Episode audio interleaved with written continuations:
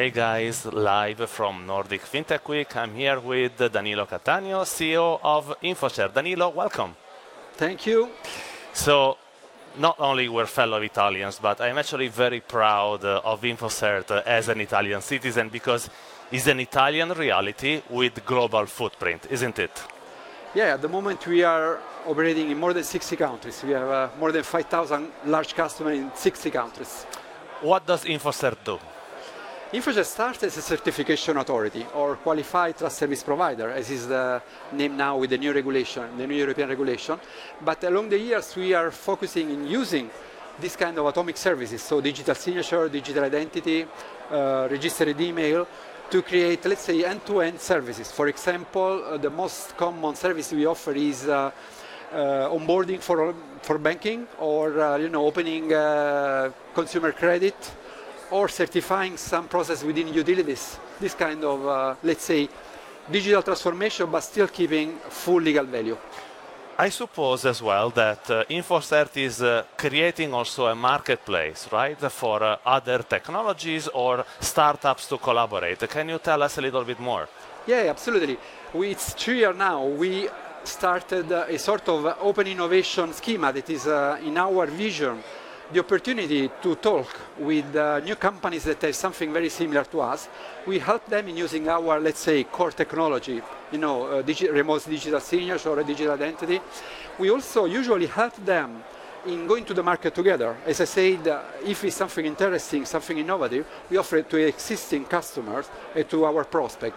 And if things goes well, of course, there is also an opportunity to make, you know, uh, M&A operation uh, after that. So now a question that uh, maybe not many people are asking you. So I'm an investor in emerging markets, particularly focused in Africa.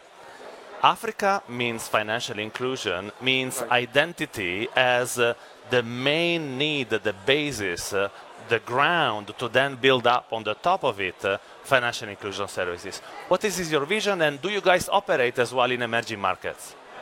Uh, absolutely, yes. We do operate, and Africa is uh, one of the continents where we have many, many customers because uh, we acquired in 2023, so a few months ago, uh, majority of Ascertia. Ascertia is a UK-based, London-based, uh, let's say, former fintech that specializes in uh, PKI software, and actually they have the development in Lahore, Pakistan, and the sales office in Dubai.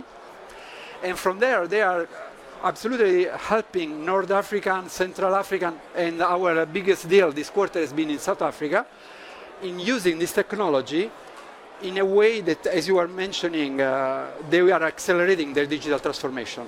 So, so you see, Danilo, you said that uh, you don't go to this type of events very often, but I'm actually extremely grateful uh, that Nordic FinTech Week uh, made us meet. What did you think of the event so far? The event has been very, very interesting for me. As I am being honest, uh, unfortunately, we have more than 700 colleagues and they have to take care of all the, you know, all the branches. Is, uh, that now are 19. We are in 19 uh, different cities.